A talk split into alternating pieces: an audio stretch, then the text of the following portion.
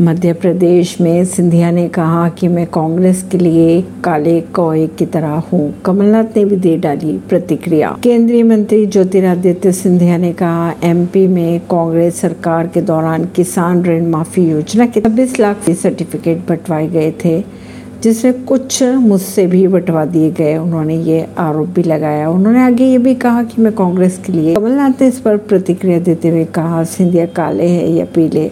वे खुद तय करें। परवीन सिंह नई दिल्ली से